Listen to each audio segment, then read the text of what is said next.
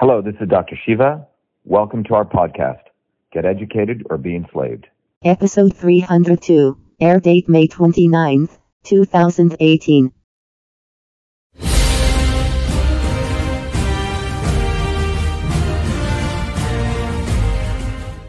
Uh, we have Dr. Shiva, who is a U.S. Senate candidate in Massachusetts. How are you doing, Dr. Shiva? I'm doing good. How, how do I address you, JP or, uh, or JF or? People call me JF very often in the US. Okay.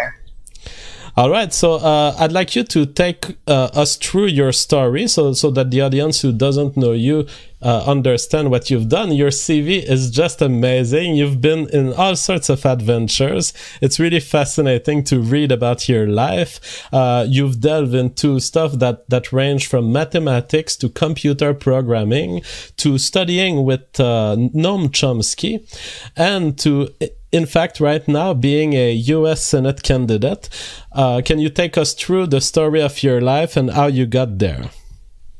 Sure, uh, Jeff. So, you know, my journey it, um, is an interesting one, and it's not that different than probably um, the journey of most people. Uh, I think what's interesting for me is I went through sort of three major aspects of my journey. One is the aspect of immigration, then education, and what I call innovation. You know, um, JF, I grew up in India, and in India, which many Indians don't even get to experience, because I, I experience uh, the India of two parts of India. You know, India is a land, uh, a world within world. So I grew up, I was born in Bombay, which is now called Mumbai, India, uh, a, a, city that is, you know, uh, if New York is a um, melting pot, Bombay is an industrial furnace. You know, so I grew up with all different kinds of religions, all different kinds of people, all different languages. But I also grew up in a very small village, also in India, probably about one third of my life, because my grandparents were poor village farmers. In fact, my uh, uh, grandparents worked, pro- uh, my grandmother worked 16, 17 hours in the field, um, growing cotton and rice in small subsistence farms. But on the weekends, JF, she was a um, healer. She had learned traditional systems of Indian medicine. We're not talking about biology, we're not talking about molecular biology, but um, before Western medicine existed, there were other systems of medicine. So on a weekend or a Saturday or Sunday, you know, 30, 40 people would be lined up outside my grandmother's home.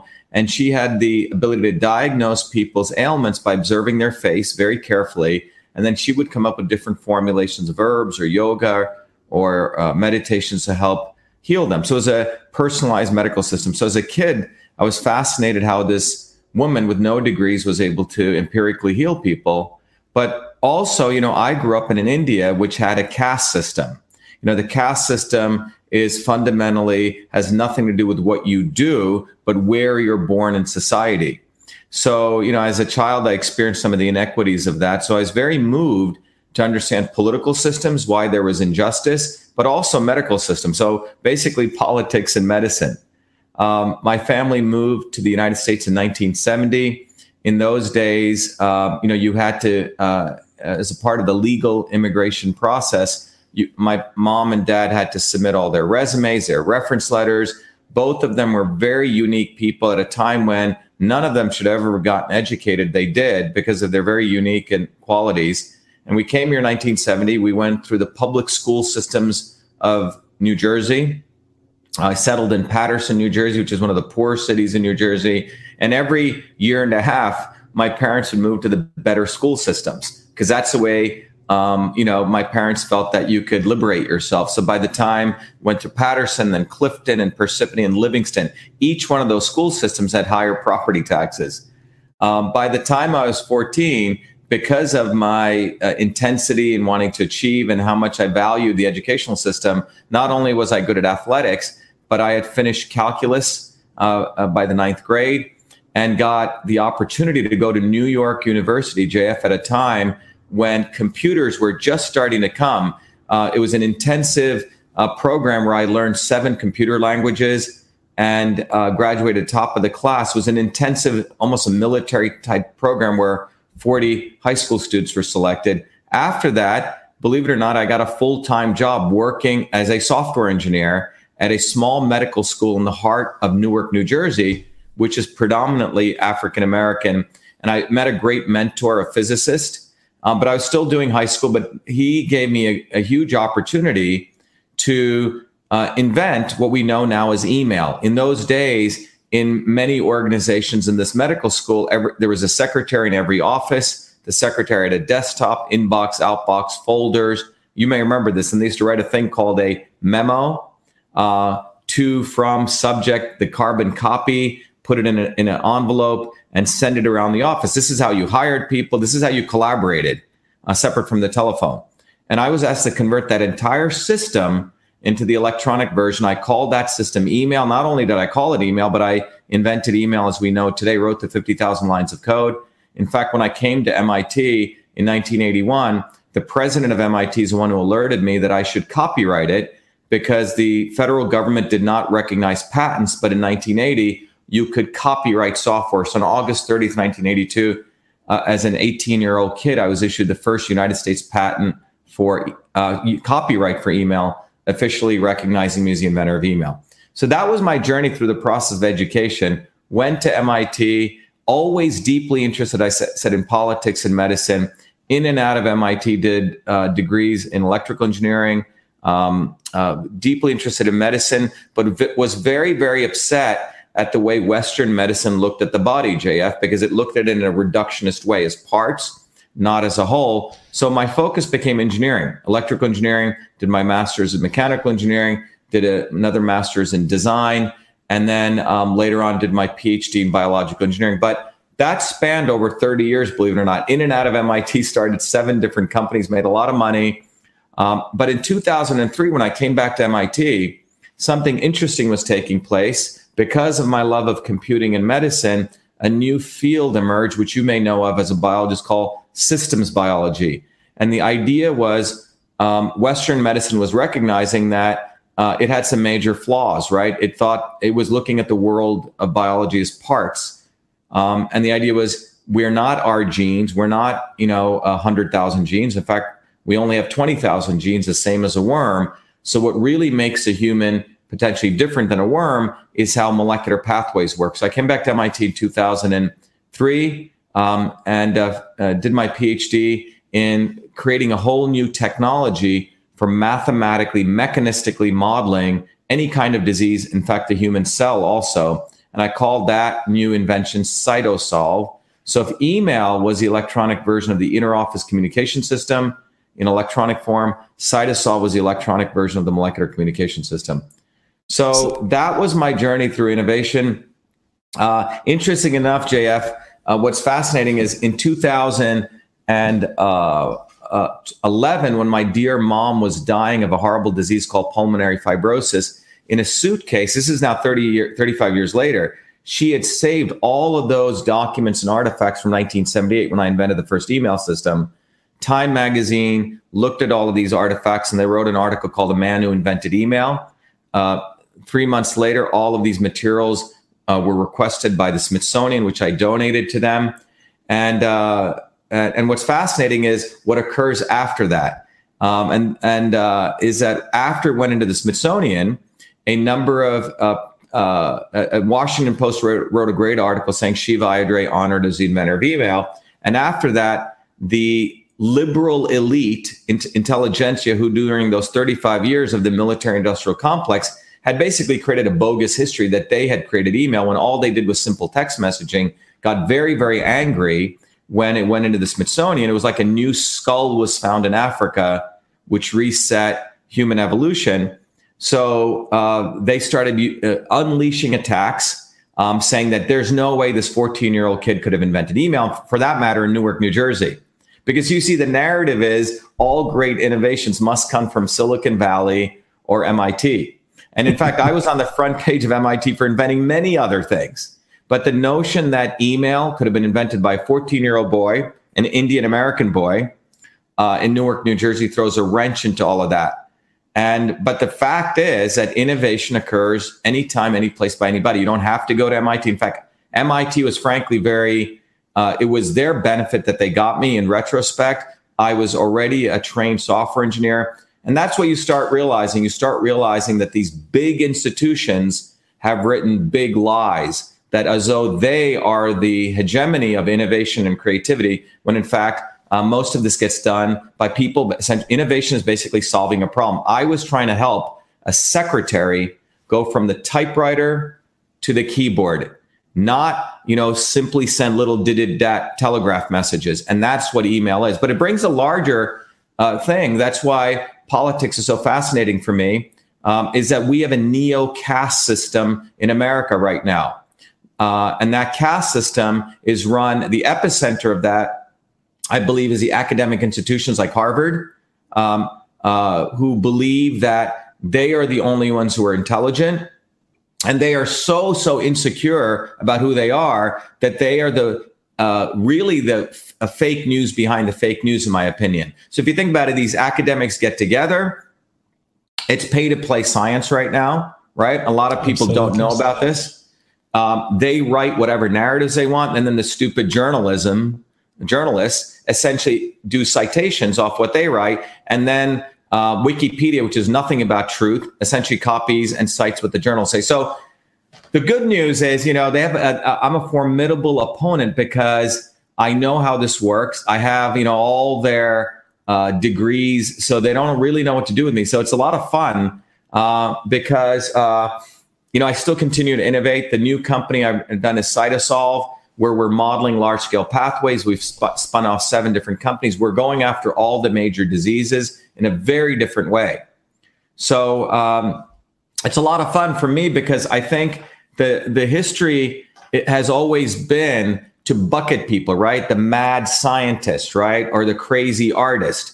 But when you really look at it, ultimately people who create are always solving a problem. It's not about uh, being in any one of these kooky worlds.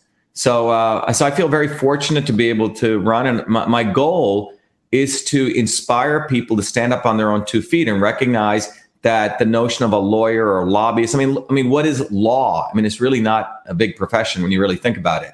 It doesn't take that much brains to become a lawyer.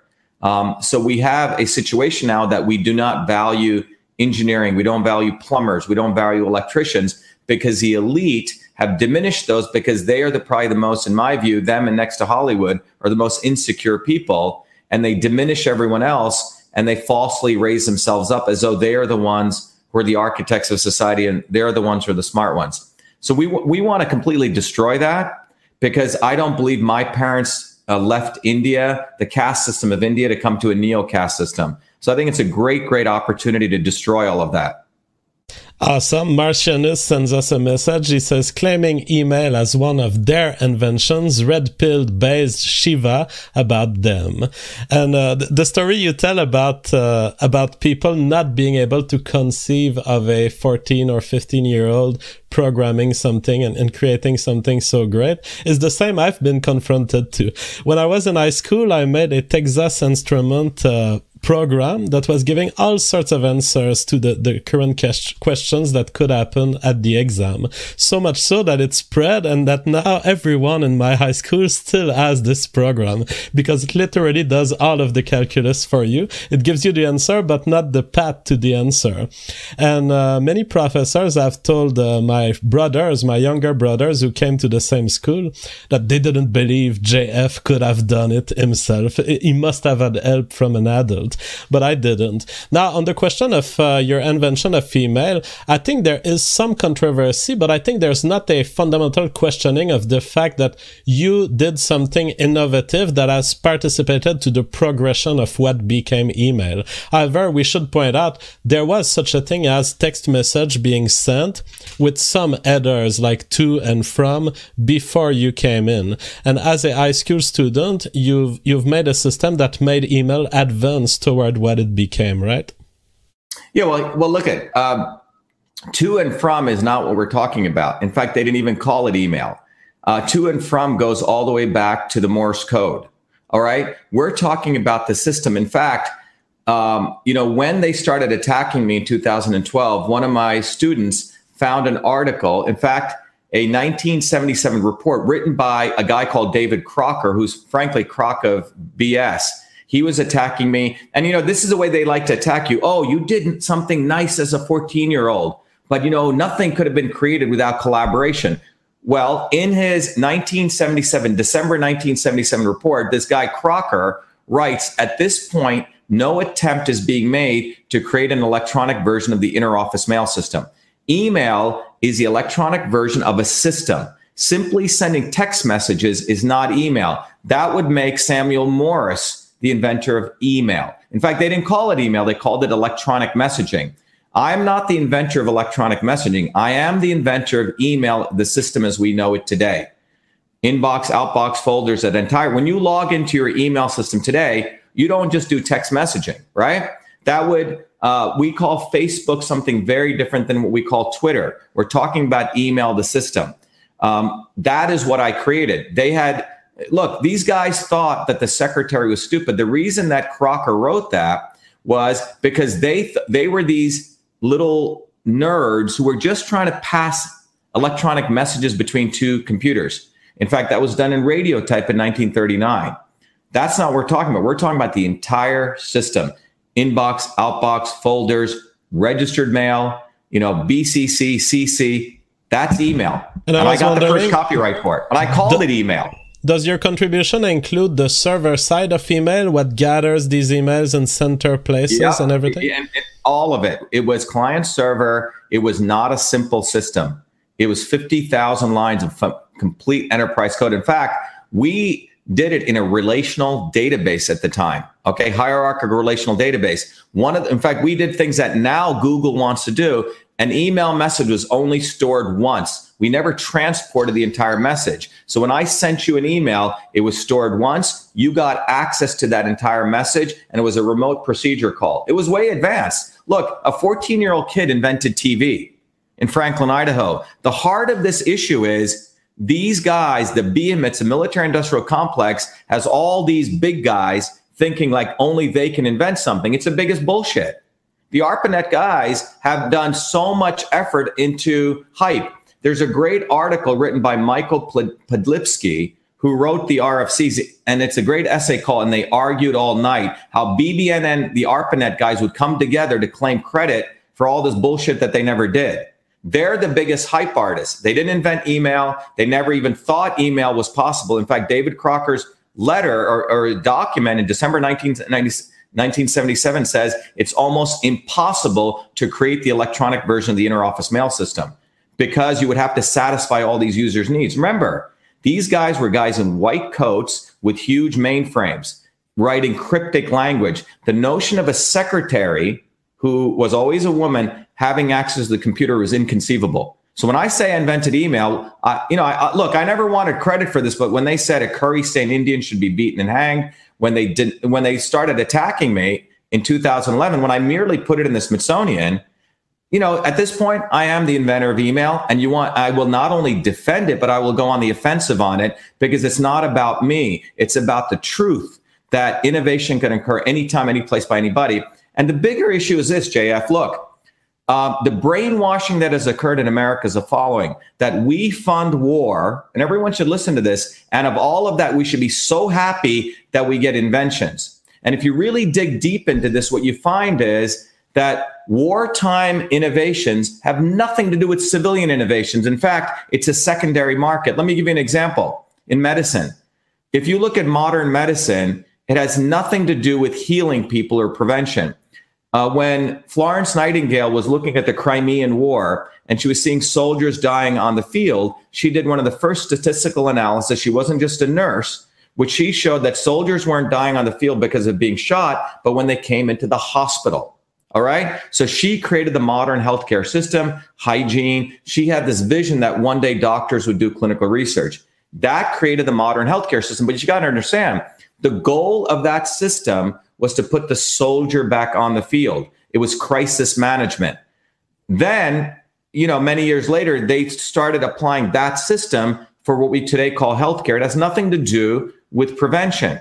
So what this is what wartime systems do. They create something for war, then they try to come around and try to resell it for civilian use. Monsanto and Dow created the ability to drop you know, herbicides from air. Well, when the military ended, what do they do? They try to reuse that for factory farming. Another example, the Haber process, which was done for fixation of nitrogen. Well, that was actually done for TNT. Well, when weapon sales were going down, they tried to re- tell us that we needed fertilizer. You see, the problem they have with email is it wasn't invented by them. And the inventor of it is still alive. And it was not a military innovation. Email was a civilian innovation. So this busts up all their lies that you have to fund war to get something civilian. You I've heard a lot of memes along these lines. I've heard that the chocolate bar was invented for uh, military people. The American people has been deceived for decades deceived. now into war.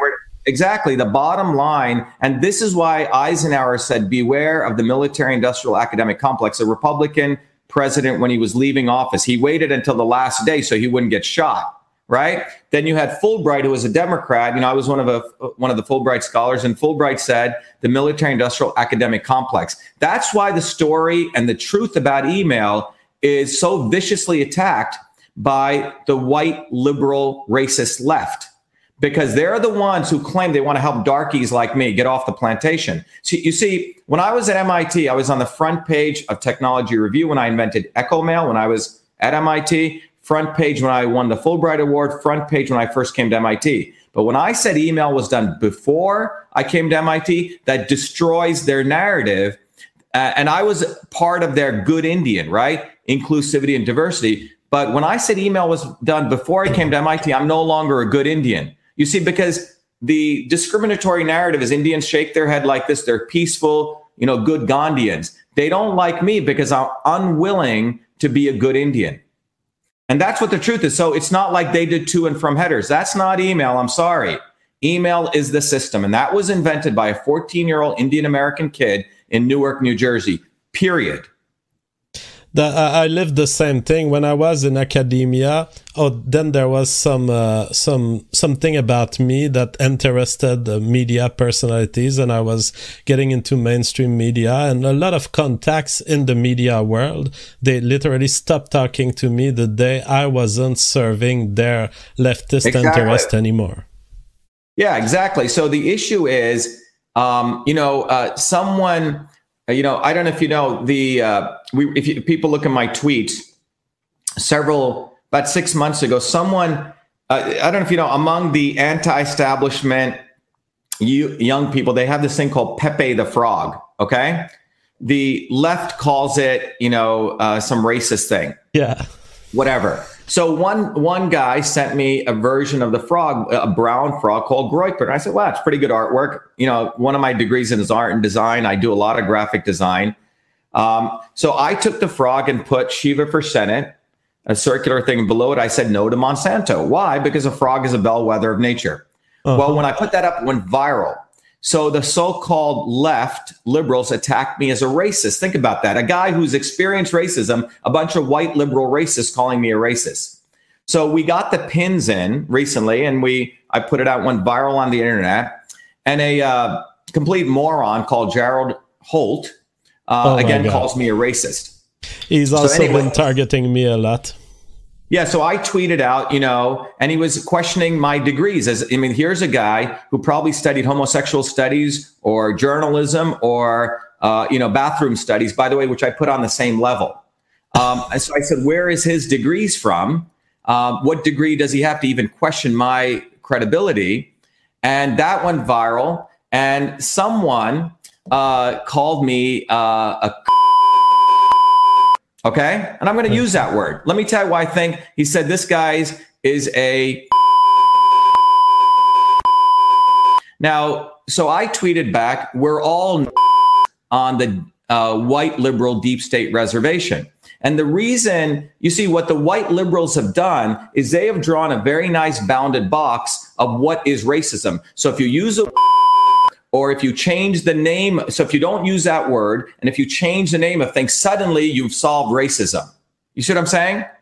And the truth is, we're all on the white liberal deep state reservation. and that word we should all embrace and use. And this is why I think we should embrace it, because it goes at the true heart of racism. Racism is not ceremonial things of stopping using words, changing names. It's addressing the fundamental economic issues which is we're all on a plantation of white liberalism, neoliberalism. And the epicenter of that is Harvard University, which is a $40 billion hedge fund, which is where Elizabeth Warren resides, which is where all the Republicans and Democrats come out of. So we're at a very important point, and I think our campaign is, you know, we haven't even begun scratch the surface of what racism is. There's racism against poor white people. There's racism against poor blacks. Racism of what we've done to the Native Americans who still live on reservations. And that notion of racism is never discussed because a white liberal racists define it in two check boxes. So they're the biggest racists. You know, to we, specify for the authorities monitoring us, uh, both in Canada and at YouTube, the the N word was used there as a descriptive way to talk of his experience. So Dr. Shiva is talking of his experience, and his message is anti-racist in nature. Yeah, uh, I, I, if anything, people can. Uh, my entire life has been fighting racism. You know, I was brought uh, brought up as a uh, you know, a dark skinned, low caste Indian, where we were called all sorts of names growing up in India. And, you know, when I came to MIT, my friends were poor blacks, poor whites, and poor Hispanics. The Indians at MIT from India would always try to ask my last name because they were the biggest racists. So I made sure more poor blacks got into MIT, more poor whites. I ran some of the biggest demonstrations. There's a picture of me burning the South African flag. If people want to go to Shiva for com and look at the timeline against the white liberal racists of MIT who were investing at that time in apartheid South Africa. So you're looking at someone who's fought racism all my life. And the fact that the nation, the fact like an idiot like Jared Holt, the fact that anyone would call me a racist, you know, they're going to get probably a big lawsuit, including the Southern Poverty Law Center, which went to the extent of calling me a Nazi and a white supremacist when we face 40,000 people who are incited by them and Mayor Marty Walsh as though we were Nazis. So what we have is they have a huge problem with me because you're looking at a, a person who's fought racism, fought for poor people, fought for poor whites, who's going to expose them all. So and I will note that want... uh, Dr. Shiva has been historically winning settlements in court uh, or, or be, before a trial even happens. I believe there was one story involving Gawker and Hulk Hogan. Yeah, so so remember I told you in 2012 when my stuff went into the Smithsonian, um, uh, Gawker Media, which is really not even, I don't know what they are. They're a clickbaiting firm, like most of these journalists are. They would write garbage headlines just to get clickbaiting, claiming that they're journalists. Well, they called me all sorts of names a S S H O L E, you know, uh, which led to other people saying this curry stained Indian should be beaten and hanged. Um, for four years, I couldn't find any lawyer to take the story. They said, oh, ha, ha, you invented email, right? Al Gore story. Finally, Charles Harder, who had just won a major settlement for Hulk Hogan, Hulk, uh, Charles looked at my stuff and he goes, clearly you invented email. The facts are so obvious when anyone looks at it. And so we sued Gawker. I was the second person to sue for 35 million. And what was interesting was Gawker folded uh, after my lawsuit. And the irony is that I was appointed the co-chairman of the bankruptcy committee to sell Gawker to Univision. So it's great karma. And I got close to a million dollar settlement and we put Gawker out of business. Now, some of these so-called quote unquote journalists, again, who probably got bachelor's degrees in bathroom studies, started attacking me as someone against the First Amendment. The First Amendment is does not support untruthful speech, right? We're talking about true free speech. And that's what I stand for free speech, but truthful free speech. So that was a big win for us. More recently, you know, we have a sign on our bus which says only the real Indian can defeat the fake Indian. You know, I wanna we, I wanna go through this. This is the the statement of your campaign: defeat hashtag fake Indian Elizabeth Warren. So for our audience who don't understand the reference, can you explain this story? Yeah. So so this is. Um, essentially, how most academics are. You, you talk about, look, I've been out in Hollywood, I've been in academia. Academics, and all of you academics listening to me, so hopefully this is your way to redeem yourself, uh, are the most insecure people you will find. Why? because their future is really based on following a very meticulous path of pleasing everyone. Okay.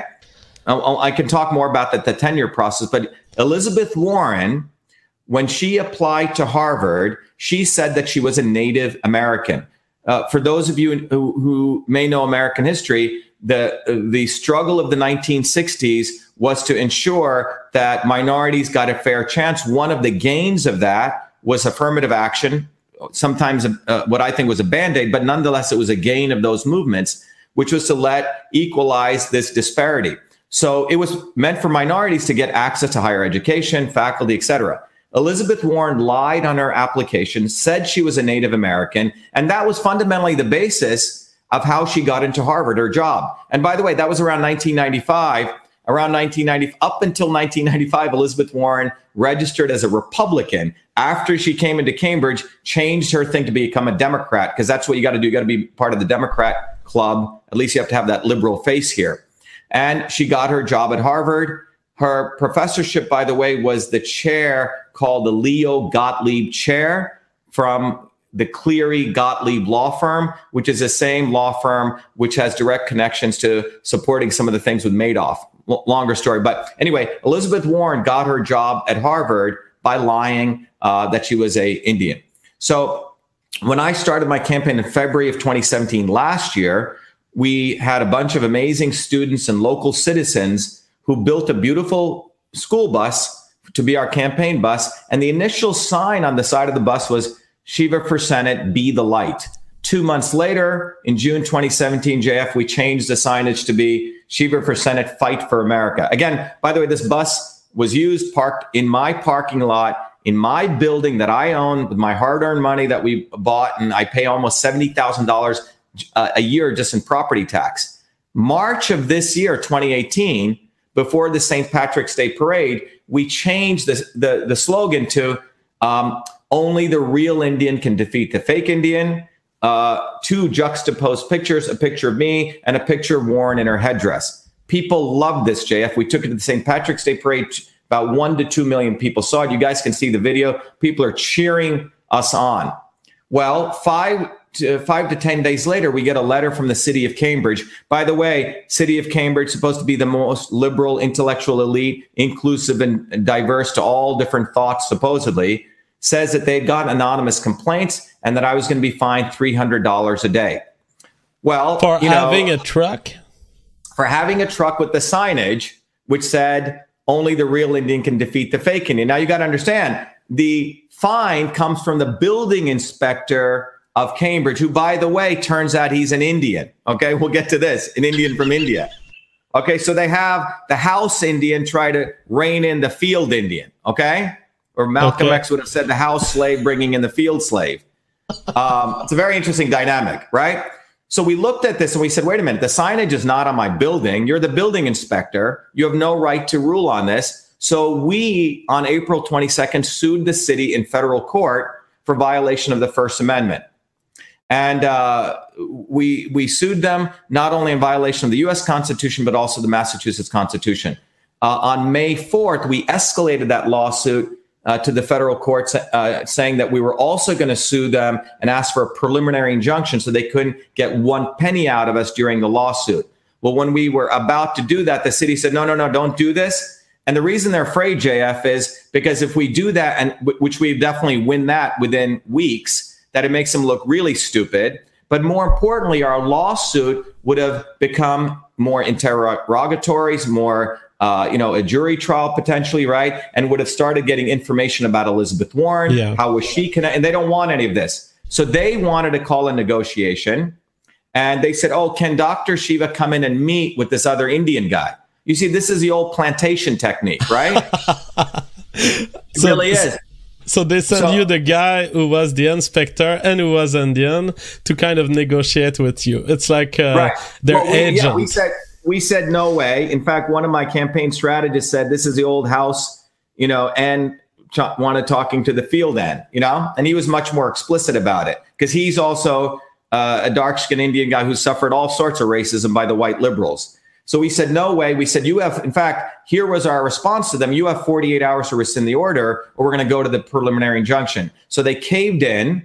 And then we started negotiating surrender terms, and we negotiated with them three surrender terms. One, that they would never ever fine us again for this or any other sign. Number two, that they would drop the existing fines. And number three, that they would never do this to any other vehicle. That First Amendment was not only on buildings, on vehicles, which was by the way of blurry law. They agreed to all of this. And then based on that, uh, JF, we you know, by law, we have to dismiss our lawsuit, right? Because we're the Yeah. plaintiffs. So we filed our dismissal. And in my declaration, I said, this is why.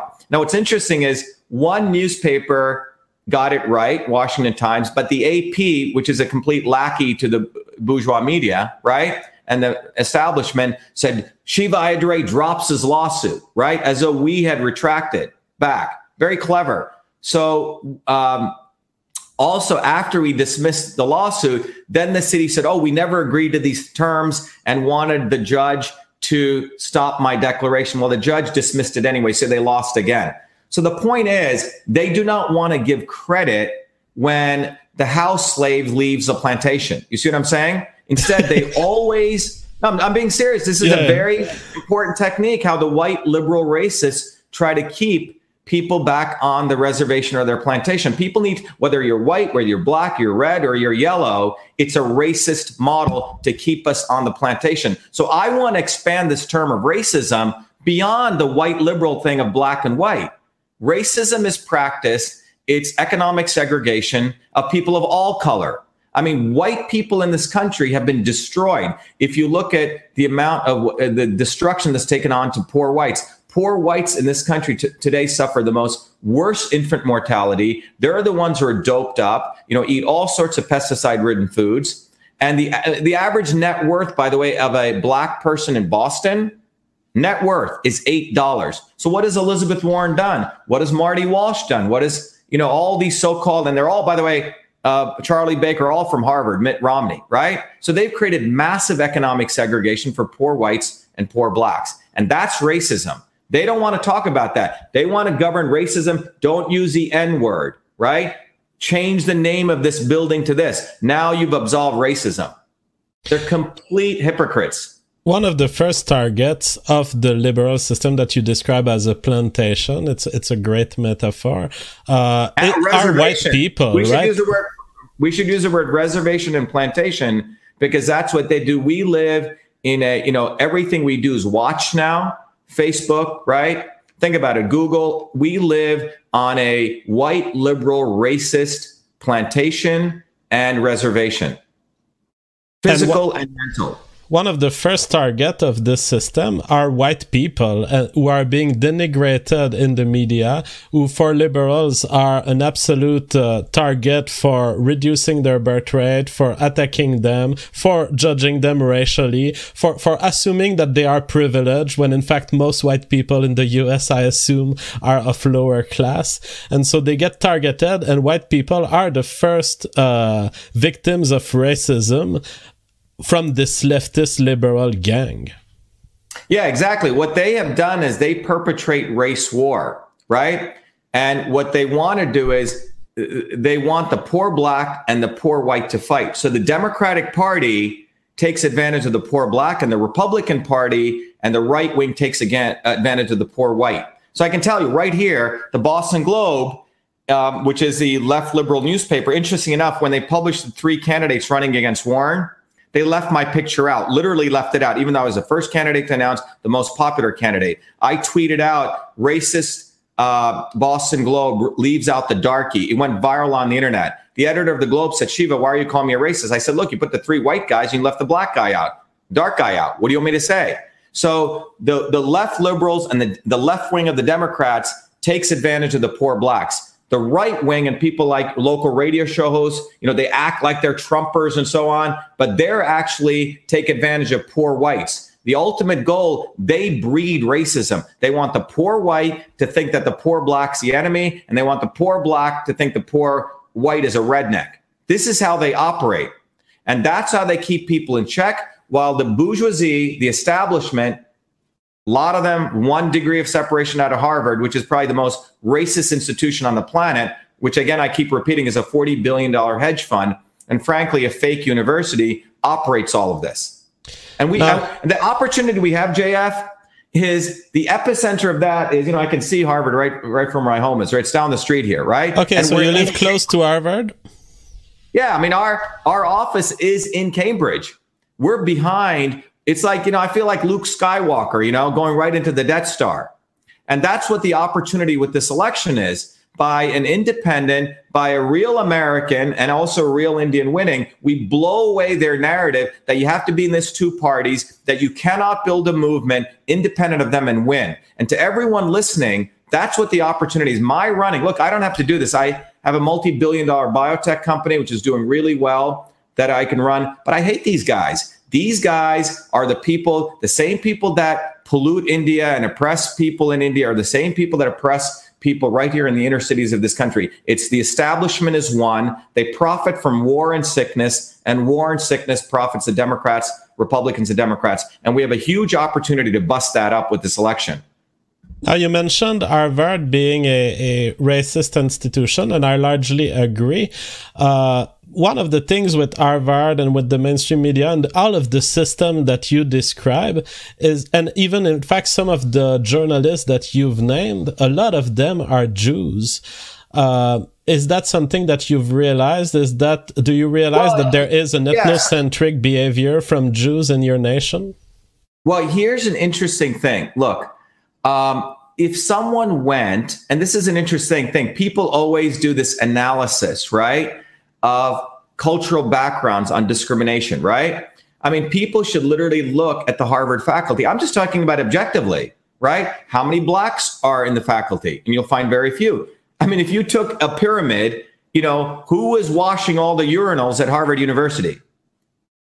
Just do a racial profile and a religious profile of those people who is the professors and how many of them are. I, I ask people just to do a simple analysis of that, and the data will come out on what's actually going on in this country. You know, we need to do it. But the deeper issue is what is the nature of these people and what do they control? Well, they control three things they control media, they control the banking industry, and they control, eh, you know, as a part of media and banking, academic knowledge. You see, in the Indian tradition, uh, I mean, Buddha said this. You know, I don't consider Buddha religious. He was a great wise man. He said all suffering comes from ignorance. Right? Ignorance, right?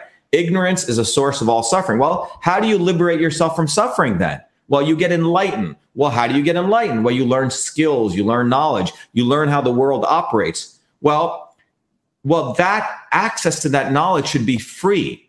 But once you control that with, with through what's called education, and the priesthood, now what you've done is you've controlled access to your liberation or your suffering. And that's what these major universities do.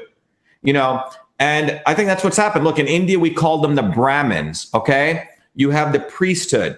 And I think the same elements that people have been fighting for centuries still exist. But I think what's happening now that's different than probably 2,000 years ago, I think because of the internet, because of media, two things are going on, JF. We have a huge opportunity for liberation, at the same time, a huge opportunity for even further darkness, you know, further subjugation. So, could you take me through your platform and compare it to Elizabeth Warren? What are the points that you want to make in this campaign, and when is the vote?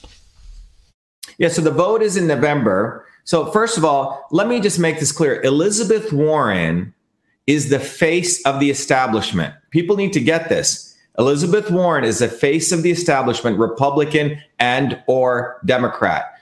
Uh, if we think, oh, we need to get the Democrat out and put a Republican in, this is the way that Tweedledee and Tweedledum works.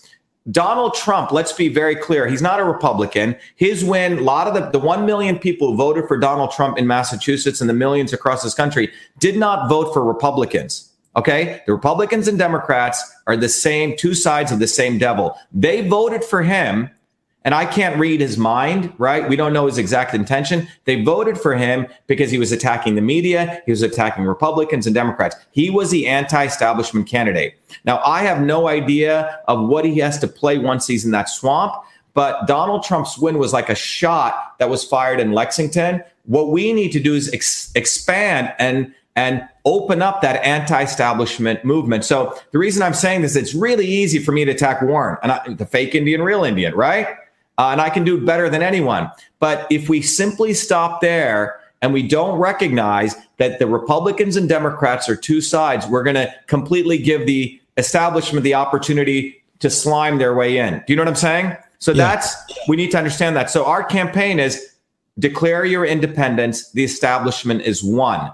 And the central thesis of our campaign philosophically is we need decentralization. Look, you're a biologist, as I understand, JF. The yeah. uh, if you go back, look at uh, you know uh, the the term capitalism, right? It goes back to Adam Smith, right? Marxism, it goes back to Marx. If you ask the left or the right, where does the word fascism go? They'll sort of look at you. They don't know. Fascism goes to the counselor of Mussolini, right? Mussolini's counselor is the one who defined fascism.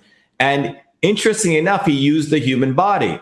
He mistakenly thought, oh, the human body is run by a central controller, which tells all the cells what to do. You and I know systems biology tells you that's very different. The cells actually are cooperative systems. They actually work on their own and they're a self organizing system. So our thing is that we need decentralization. The human body is 10 trillion cells that work in a decentralized way. So at the core of my view of the world is decentralization. That and that decentralization means that from the time you got up this morning, JF, and the time I got up, I probably made 100 decisions. Everyone listening on here probably made 100 decisions for themselves. They didn't need the state telling them what to do. So the bottom line is we believe in you. I trust you. Elizabeth Warren and the establishment believes they know better, right? Fundamental difference. I know you know better. You know, the body knows how to heal itself when it's fed the right foods. People actually know what is right for them. So that's the core. So the part of that core, once you get decentralization, and I think that's the way nature works. Nature is highly decentralized. It's not central command and control. In fact, what emerged out of biology, the old model, the Watson and Crick model was you have DNA, central tells everything what to do. We know that's bullshit, right? The truth is that everything occurs at the edges, at the at the cell membrane, in fact, right? The nucleus is essentially storage. So if you follow that philosophy through, all the great things in life actually occur at the edges by the deplorables, by the untouchables, right? Like email gets created in Newark, not by the center. So decentralization. So number one thing, we have three parts of our platform that emerge out of that. Three petals, clean government, real jobs, real health.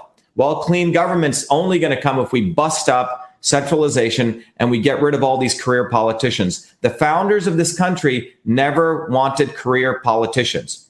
You know, they were farmers, they were engineers, they were architects, they were doctors, they were scientists. None of these politicians, 99% of them, don't even know how anything in the body functions. They don't know systems theory. They don't know anything. We should fire them all. And the way we do that is term limits. 80% of Americans want term limits. We need voter IDs. Why is anyone able to go vote without a voter ID? We need campaign finance reform. You shouldn't need this much money to run because 90% of the money goes to their, their you know, colleagues and their insider trading. And my view is two terms, any office. If you were mayor in a small town, that's it. You're done. Go back to get a, get a job. It doesn't matter what office you're in, two terms and you're done.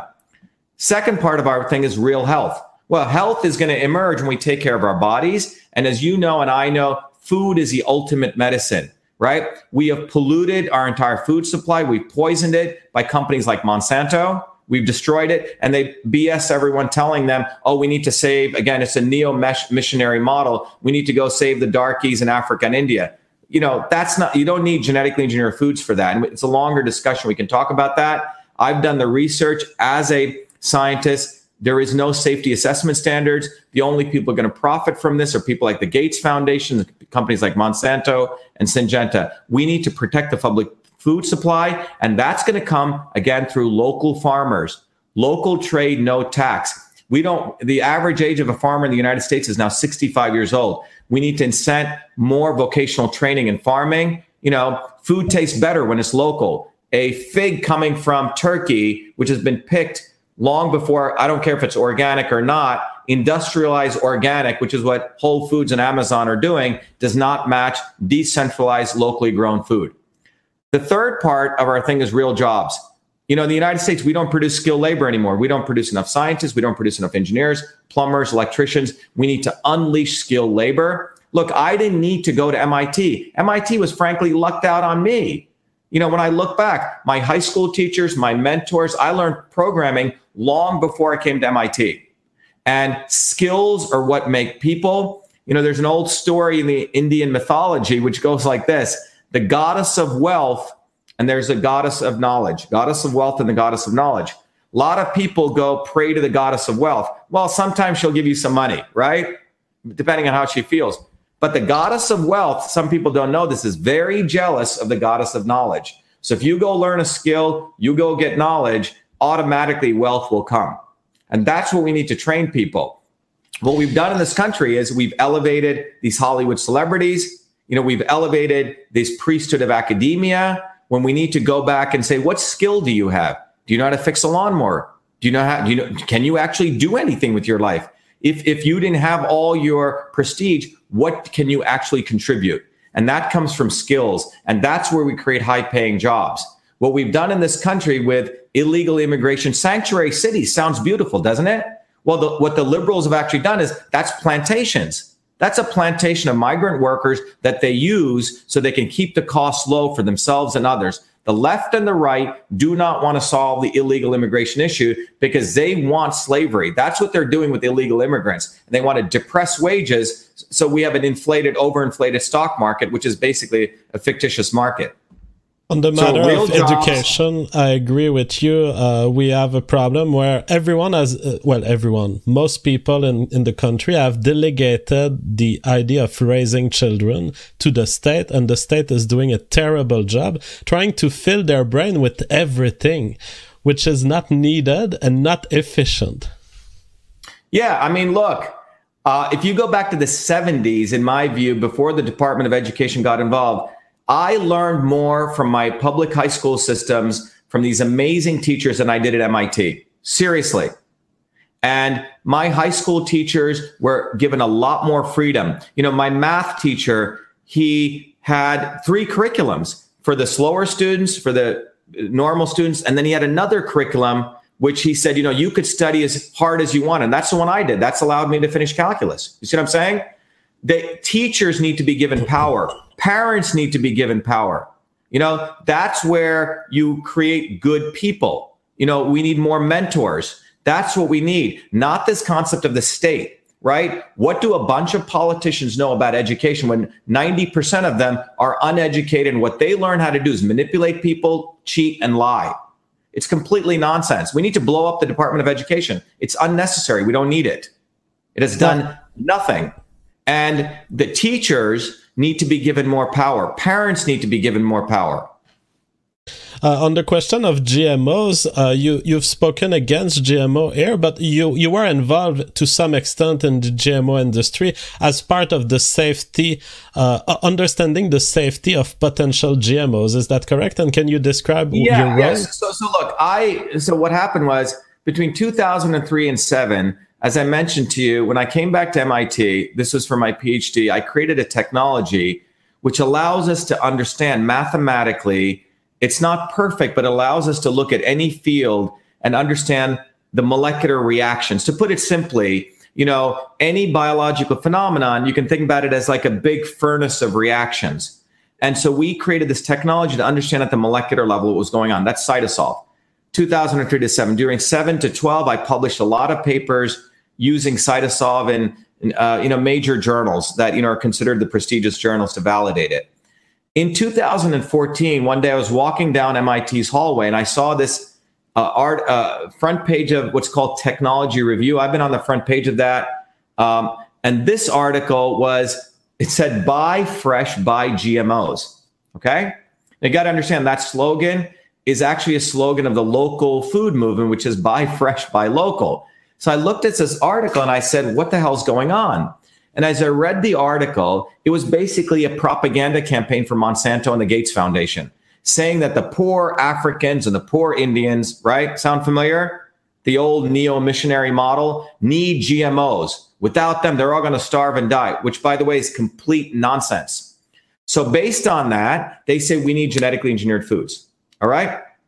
So, I said, hey, why don't I use my technology to really understand genetically engineered foods. To put it simply, JF, you if you and I wanted to create a genetically engineered blueberry today and put it out to the market, what a lot of people don't know is there are no safety assessment standards. So you and I can create a genetically engineered blueberry, and let's say there's the organic blueberry. Well, how do we get it out to the market? Well, we, you and I, simply have to show that the genetically engineered blueberry and the non-genetically the organic one are e- equivalent. It's called substantially equivalent. And the guideline that's used is a guideline that was created for medical devices in 1976. So the guideline says you and I get to choose self-reporting, whatever criteria we want, and we simply have to show they're equal, plus or minus 20%. In fact, we don't even have to show anyone. We just simply have to say we did some research. So we can choose water content, the color of the blueberry, and how much protein it has. Okay, three variables. Now, that may have nothing to do with fundamentally showing the difference. Meaning, if you take a male and a female, and I, I told you, hey, choose whatever criteria you wanted to show that the male and the female are the same. Well, you could choose, oh, do they have hair or not? Do they have two legs or not? Right? Do they have two eyes? And you say, oh, yeah, they're the same. But the substantial difference is the XY chromosome, right?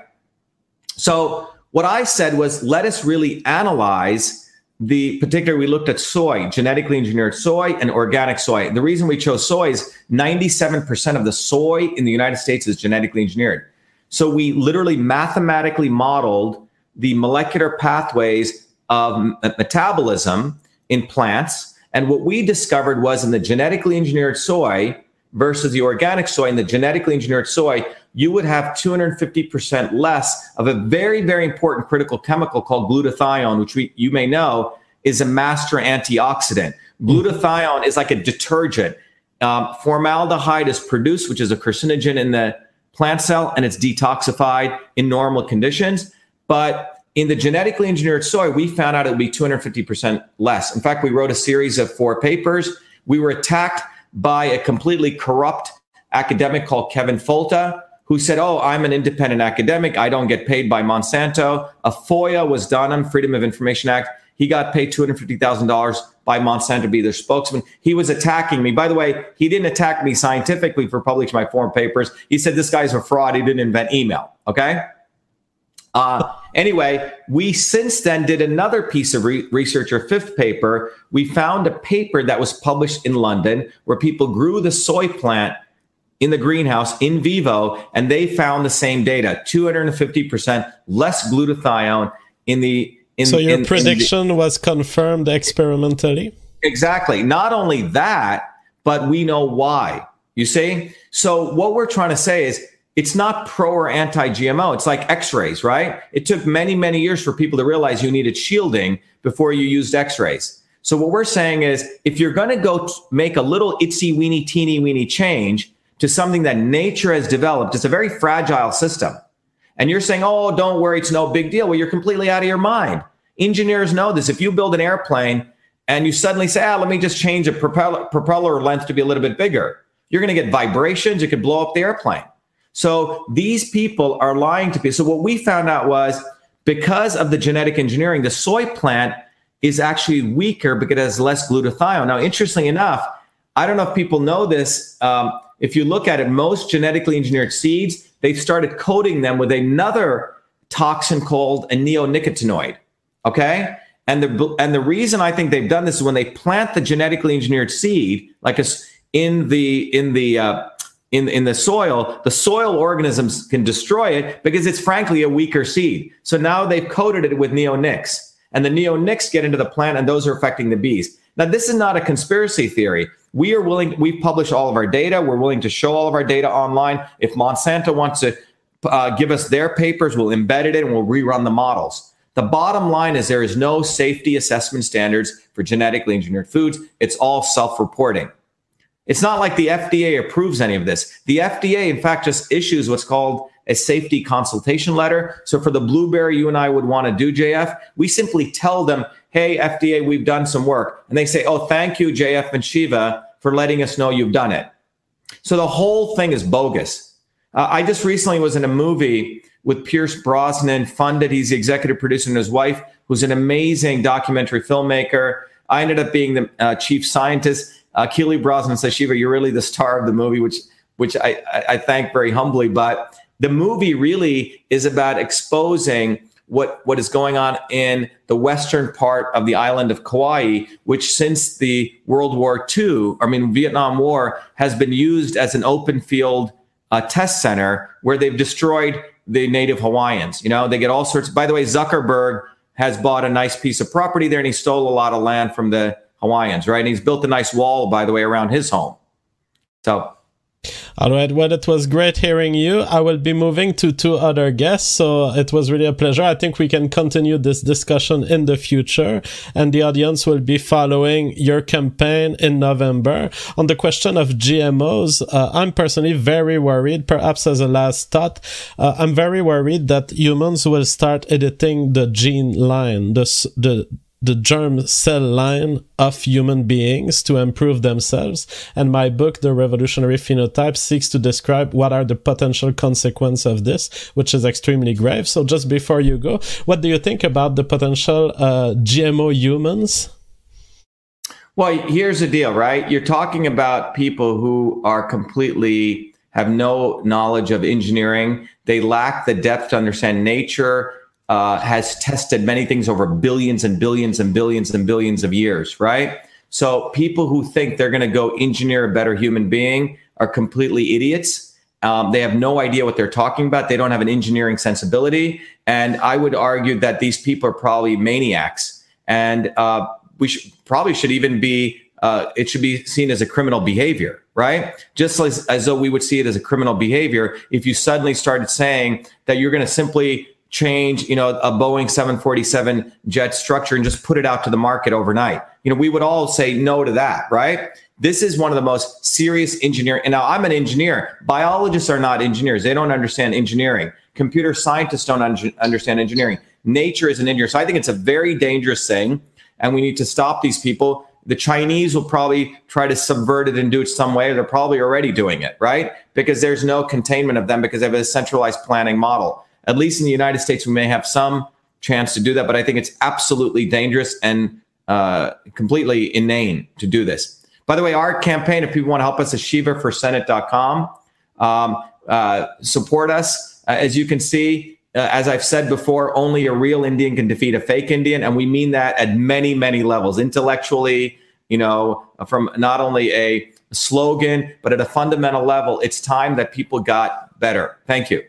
All right. Yeah. Thank you so much for being on the show. It was a pleasure, and we can talk yeah, later. Thanks for having us. Thank bye you. Bye bye.